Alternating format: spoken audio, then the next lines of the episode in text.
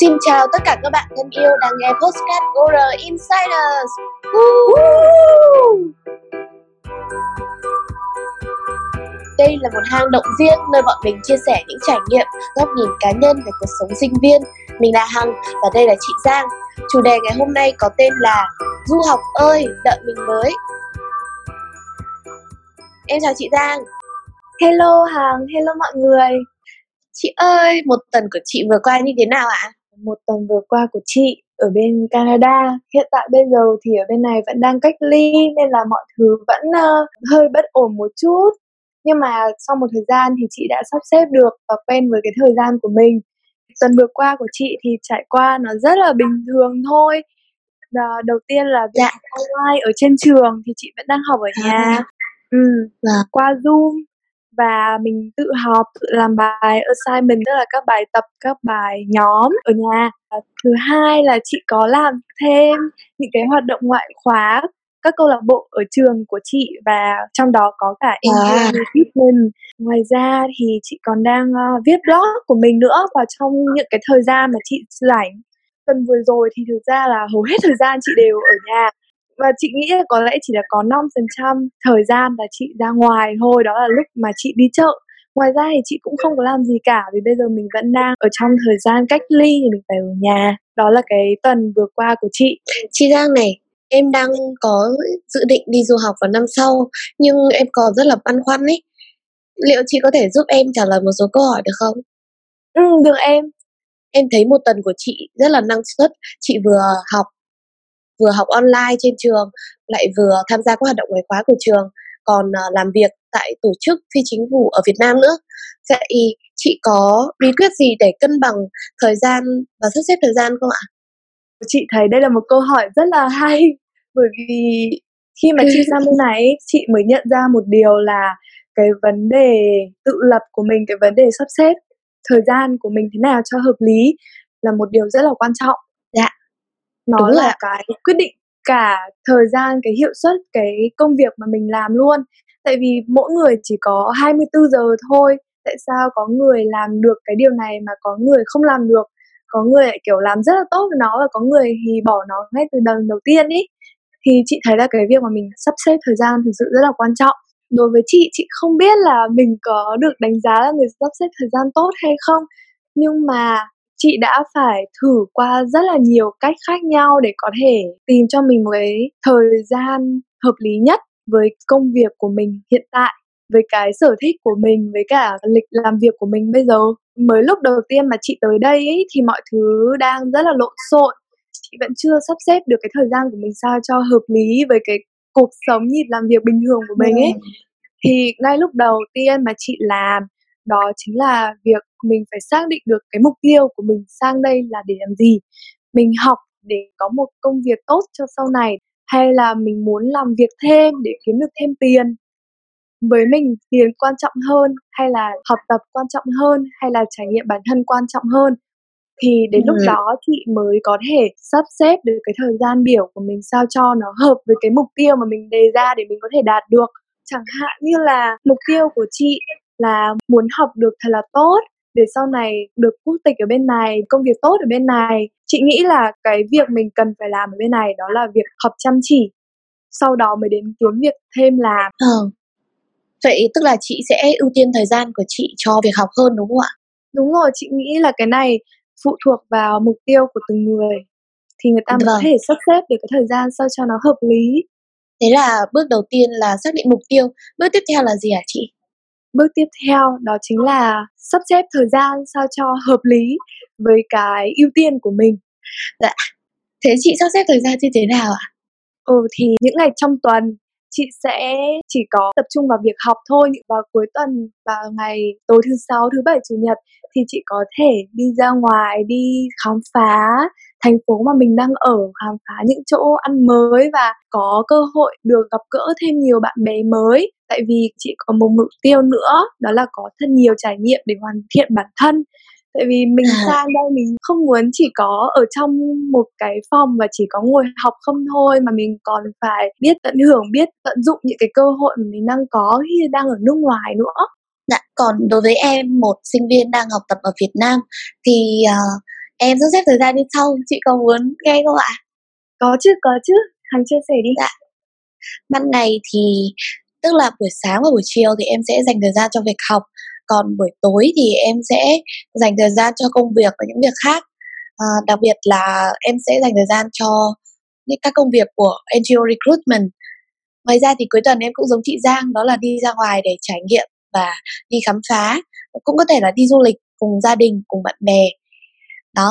Thì ngoài ra em còn sử dụng um, Google Sheet để tạo một cái form daily schedule cho bản thân mình rồi sẽ điền những công việc mình cần hoàn thành trong ngày vào đó và sẽ bám sát nó để có thể nó giúp em kiểm soát tốt hơn xem là em đã làm việc đến đâu rồi đó là cái công cụ em hay sử dụng Ừ, cái này là một điểm rất là hay. Chị cũng rất là thích dùng những cái công cụ liên quan Ờ. tới việc kiểm soát thời gian. Chị cũng Đúng có rồi. một cái nhưng mà nó không phải là trên Google Sheet như Hằng mà là chị Dạ.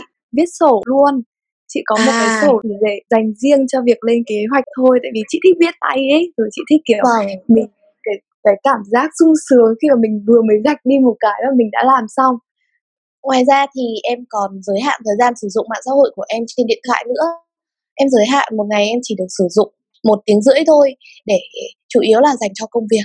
Ừ, chị cũng làm điều tương tự Hằng ạ. Kiểu chị thấy À, cái việc đấy nó rất là có ích. Mình biết được là mình đã sử dụng mạng xã hội của mình vào bao nhiêu lâu rồi.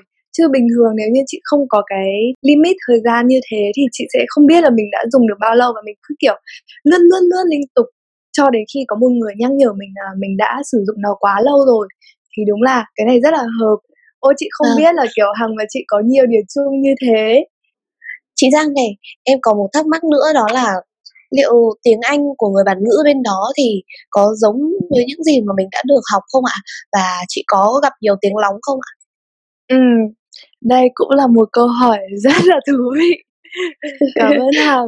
Nhưng mà chị muốn hỏi Hằng một câu đó là theo Hằng thì cái việc học tiếng Anh ở Việt Nam nó như thế nào thì được gọi là bình thường? Tại vì mỗi người có một cách học khác nhau và có một cái môi trường học khác nhau, đúng không? Có người thì Vâng.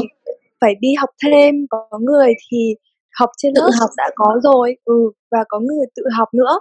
Thì Dạ. theo Hằng thế nào thì được gọi là bình thường thì mình mới có thể so sánh được với nó? Bình thường thì em thấy ở Việt Nam rất là nặng về lý thuyết và các thầy cô thường là sẽ dạy ngữ pháp cho mình nhiều hơn. Ừ, chính vì vậy mà đó cũng là lý do mà học sinh ở Việt Nam thường rất yếu về các kỹ năng nói và nghe chị ạ. Chị hiểu rồi. Chị cũng cảm thấy như thế luôn. Trước khi chị đi du học thì chị đã có rất là nhiều cơ hội được tiếp xúc với ngôn ngữ tiếng Anh rồi và được luyện tập rất là nhiều. Cấp 3 thì chị có thi vào chuyên Anh nhưng mà không đỗ. Nhưng mà dù Vâng. sao thì cái việc mình luyện tập tiếng Anh như thế cũng rèn luyện cho mình ngữ pháp, sử dụng tiếng Anh nhiều hơn và chị cũng có cái đam mê học tiếng Anh từ đó. Khi mà chị lên đại học thì chị đã có học ở trường đại học RMIT, RMIT được một năm. À, dạ. Chị cũng khá tự tin với ngôn ngữ tiếng Anh của mình. Tuy nhiên là cho đến khi mà chị sang được đến đây thì chị nghĩ là cái đấy nó không còn nữa. Thế ạ? À, khá là bất ngờ. Ừ. Liệu vậy cái sự khác biệt nó thể hiện như thế nào? Đó là khi mà ở Việt Nam chị rất là mê xem phim Âu Mỹ và nghe nhạc Âu Mỹ và chị kiểu rất là hay hát theo nhạc nữa nên là chị được tiếp xúc khá nhiều với ngôn ngữ rồi. Tuy nhiên là cái điều quan trọng mà chị nghĩ ở đây mình thiếu đó là môi trường. Cái môi trường mình nói tiếng Anh mình không có. Ví dụ Ừm. như là kể cả chị đang học ở trong trường RMIT, kể cả là ngồi trong lớp, bọn chị có được học bằng tiếng Anh, phương pháp giảng dạy bằng tiếng Anh, giáo viên nói chuyện bằng tiếng Anh. Nhưng mà ngay trong lớp ngồi ở dưới thì các bạn vẫn có thể nói chuyện với nhau bằng tiếng Việt. Và hình như là như là mọi thời gian luôn. Mọi người đều là người Việt cả nên là cái việc mà nói tiếng Anh ấy nó không có một cái sự tự nhiên nhất định để mình có thể bắt đầu mình nói cái điều đó ấy. Em hiểu chị Vâng. không? Em có.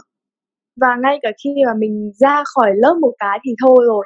Đến lúc đấy thì đúng là chỉ có toàn tiếng Việt thôi chứ không có tiếng Anh nữa. Bọn chị có nói chuyện về cái chương trình học ở trên lớp bằng tiếng Anh, các ngôn ngữ kiểu chuyên dùng thì bọn chị mới dùng bằng tiếng Anh còn không thì vẫn dùng bằng tiếng Việt. Ừm. Ví dụ như là Ê mày ơi mày thấy cái strategy này thế nào hay là mày ơi mày học lớp communication mày thấy sao thầy cô giảng thế nào kiểu vậy nó chỉ Ờ, là vâng. có cái sự chêm và thế thôi cái ngôn ngữ mà bọn chị nói với nhau thì vẫn là tiếng Việt Vâng. thế cho nên là khi mà chị sang bên này ấy chị bị sốc văn hóa một chút và trong cái sự sốc văn hóa đó thì sốc ngôn ngữ là rất là nhiều tại vì hầu hết thời gian chị ở Việt Nam chị không có ai để nói chuyện bằng tiếng Anh và nói tiếng Anh nhiều nhất với chị đó là cái lúc mà mình lên presentation ở lúc cuối À. lớp học lúc đó thì những cái ngôn ngữ presentation của mình cái ngôn ngữ thuyết trình của mình nó rất là formal ấy ngôn ngữ nó rất là trang trọng nghiêm túc nên là khi chị Vâng. sang đây chị muốn nói chuyện casual một cách bình thường thôi nhưng mà cảm giác nó hơi khó để chọn từ ngữ vì chị không có phản xạ để làm cái điều đó chị không có quen chị thế là chị Ừm. nói lúc đầu chị nói rất là nghiêm túc như kiểu mình lúc nào cũng mình đang present một cái gì đó vậy ấy nhưng mà sau một thời gian mà chị tiếp xúc nhiều với các bạn bản địa bên này thì chị cũng đã trau dồi được rất là nhiều ngoài ra thì chị còn được học rất nhiều ở trong tất cả mọi thứ sinh hoạt bình thường mà mình hay làm ấy ví dụ như là đi trên đường thì những cái biển hiệu những cái tên đường nó cũng là bằng tiếng Anh mình phải phát âm được tiếng Anh thì mình mới có thể nói Ừm. được Ừm, Đúng rồi. đúng rồi và ví dụ cụ thể hơn nữa là mỗi lần mà chị đi chợ ấy khi mà mình trả tiền cho người bán hàng thì mình cũng phải chào hỏi họ rồi bảo là mình trả bằng cái gì và cảm ơn người ta và đôi khi mình còn chúc người ta một ngày tốt lành nữa rồi dần dần nó quen thôi Em cảm ơn chị vì những chia sẻ vừa rồi. Em có một câu hỏi nhỏ cuối cùng, đó là chị sang bên đó chị có nhớ nhà không? đây là một câu hỏi mà chị nghĩ là ai cũng chăn trở và câu trả lời thì chắc chắn là có rồi ngay khi mà chị sang bên này thì cái việc sốc văn hóa là cái việc không thể tránh khỏi khi mà mình chuyển sang một đất nước mới mình còn đang lạ lẫm với những điều mới thì mình cảm thấy rất là thú vị rất là excited rất là Ừ. mong ngóng được khám phá tất cả mọi thứ giống như là em đi du lịch vậy em rất là Vâng. rất là thích điều này đúng không Đúng mình rồi chỉ có việc tận hưởng thôi mình không phải suy nghĩ về điều gì cả Vâng. nhưng mà sau cái giai đoạn người ta gọi là honeymoon đấy cái giai đoạn tuần trăng mật đấy thì sẽ đến cái giai đoạn gọi là trời sụp luôn đó là sốc văn hóa em bắt đầu nhận ra là em bị kẹt ở trong một cái môi trường hoàn toàn mới mà mình không thể kiểm soát được điều đó và đôi lúc nó làm mình khó chịu nó làm mình muốn quay về chỗ cũ đấy là cái lúc mà chị bắt đầu nhớ nhà Môi trường mới, bạn mới, thầy cô mới, cái gì cũng mới. Ừ. Và đôi lúc nó còn làm chị cảm thấy rất là khó chịu cơ từ những thứ rất là nhỏ. Chị còn nhớ cái lúc mà chị còn khó chịu chỉ vì cái bếp lửa nó khác với cái bếp lửa Việt Nam. Tại vì chị không có quen. Dần dần Ờ. mình thấy là mình chán ở đây rồi mình muốn trở về với cái cuộc sống bình thường của mình nhưng mình không thể làm được nữa nên là bây giờ mình phải đi học tập tất cả mình phải đi làm quen và phải đi thích nghi với tất cả những cái điều mới lạ và đôi lúc nó còn bất tiện hơn khi ở Vâng. Việt Nam thì cái lúc mà chị bật cái bếp lửa lên cái bếp lửa nó khác với cái bếp lửa Việt Nam là chị chỉ cần bấm bấm thôi cái bếp lửa điện từ thì bếp lửa ở đây mình phải vặn ngay lúc đấy chị đã nhận ra là cái việc sốc văn hóa đã ảnh hưởng tới chị đến như thế nào và nhiều lúc thì chị chỉ muốn quay về thôi Trước đó ở Việt Nam thì chị có phải là một người tự lập không? Cảm ơn Hằng đã hỏi một câu hơi khó trả lời. Ở Việt Nam chị nghĩ là chị còn chưa phải là một người tự lập hẳn hoi bởi vì mình không có cái cơ hội, mình không có cái điều kiện để làm điều đó. Chị không có đổ lỗi cho cái hoàn cảnh không bao biện gì cả hết nhá. Nhưng mà Vâng. ở Việt Nam mình kiểu được sống sướng ấy bữa ăn thì có mẹ lo à, đi học thì ở ngay gần nhà rồi mình có thể lái xe máy của mình đi rồi khi mà mình ngủ dậy muộn thì có người lo lắng có người lên gọi dậy đúng không Đúng rồi nhưng mà khi mà chị sang đây thì chị nhận ra là không một ai có thể giúp chị được những cái việc ấy. Và chị sẽ phải tự sắp xếp, tự kiểm soát cái cuộc sống của mình, tự kiểm soát những cái hành động mà mình làm bởi vì sẽ không có ai đánh giá, không có ai trông coi mình làm việc đó cả.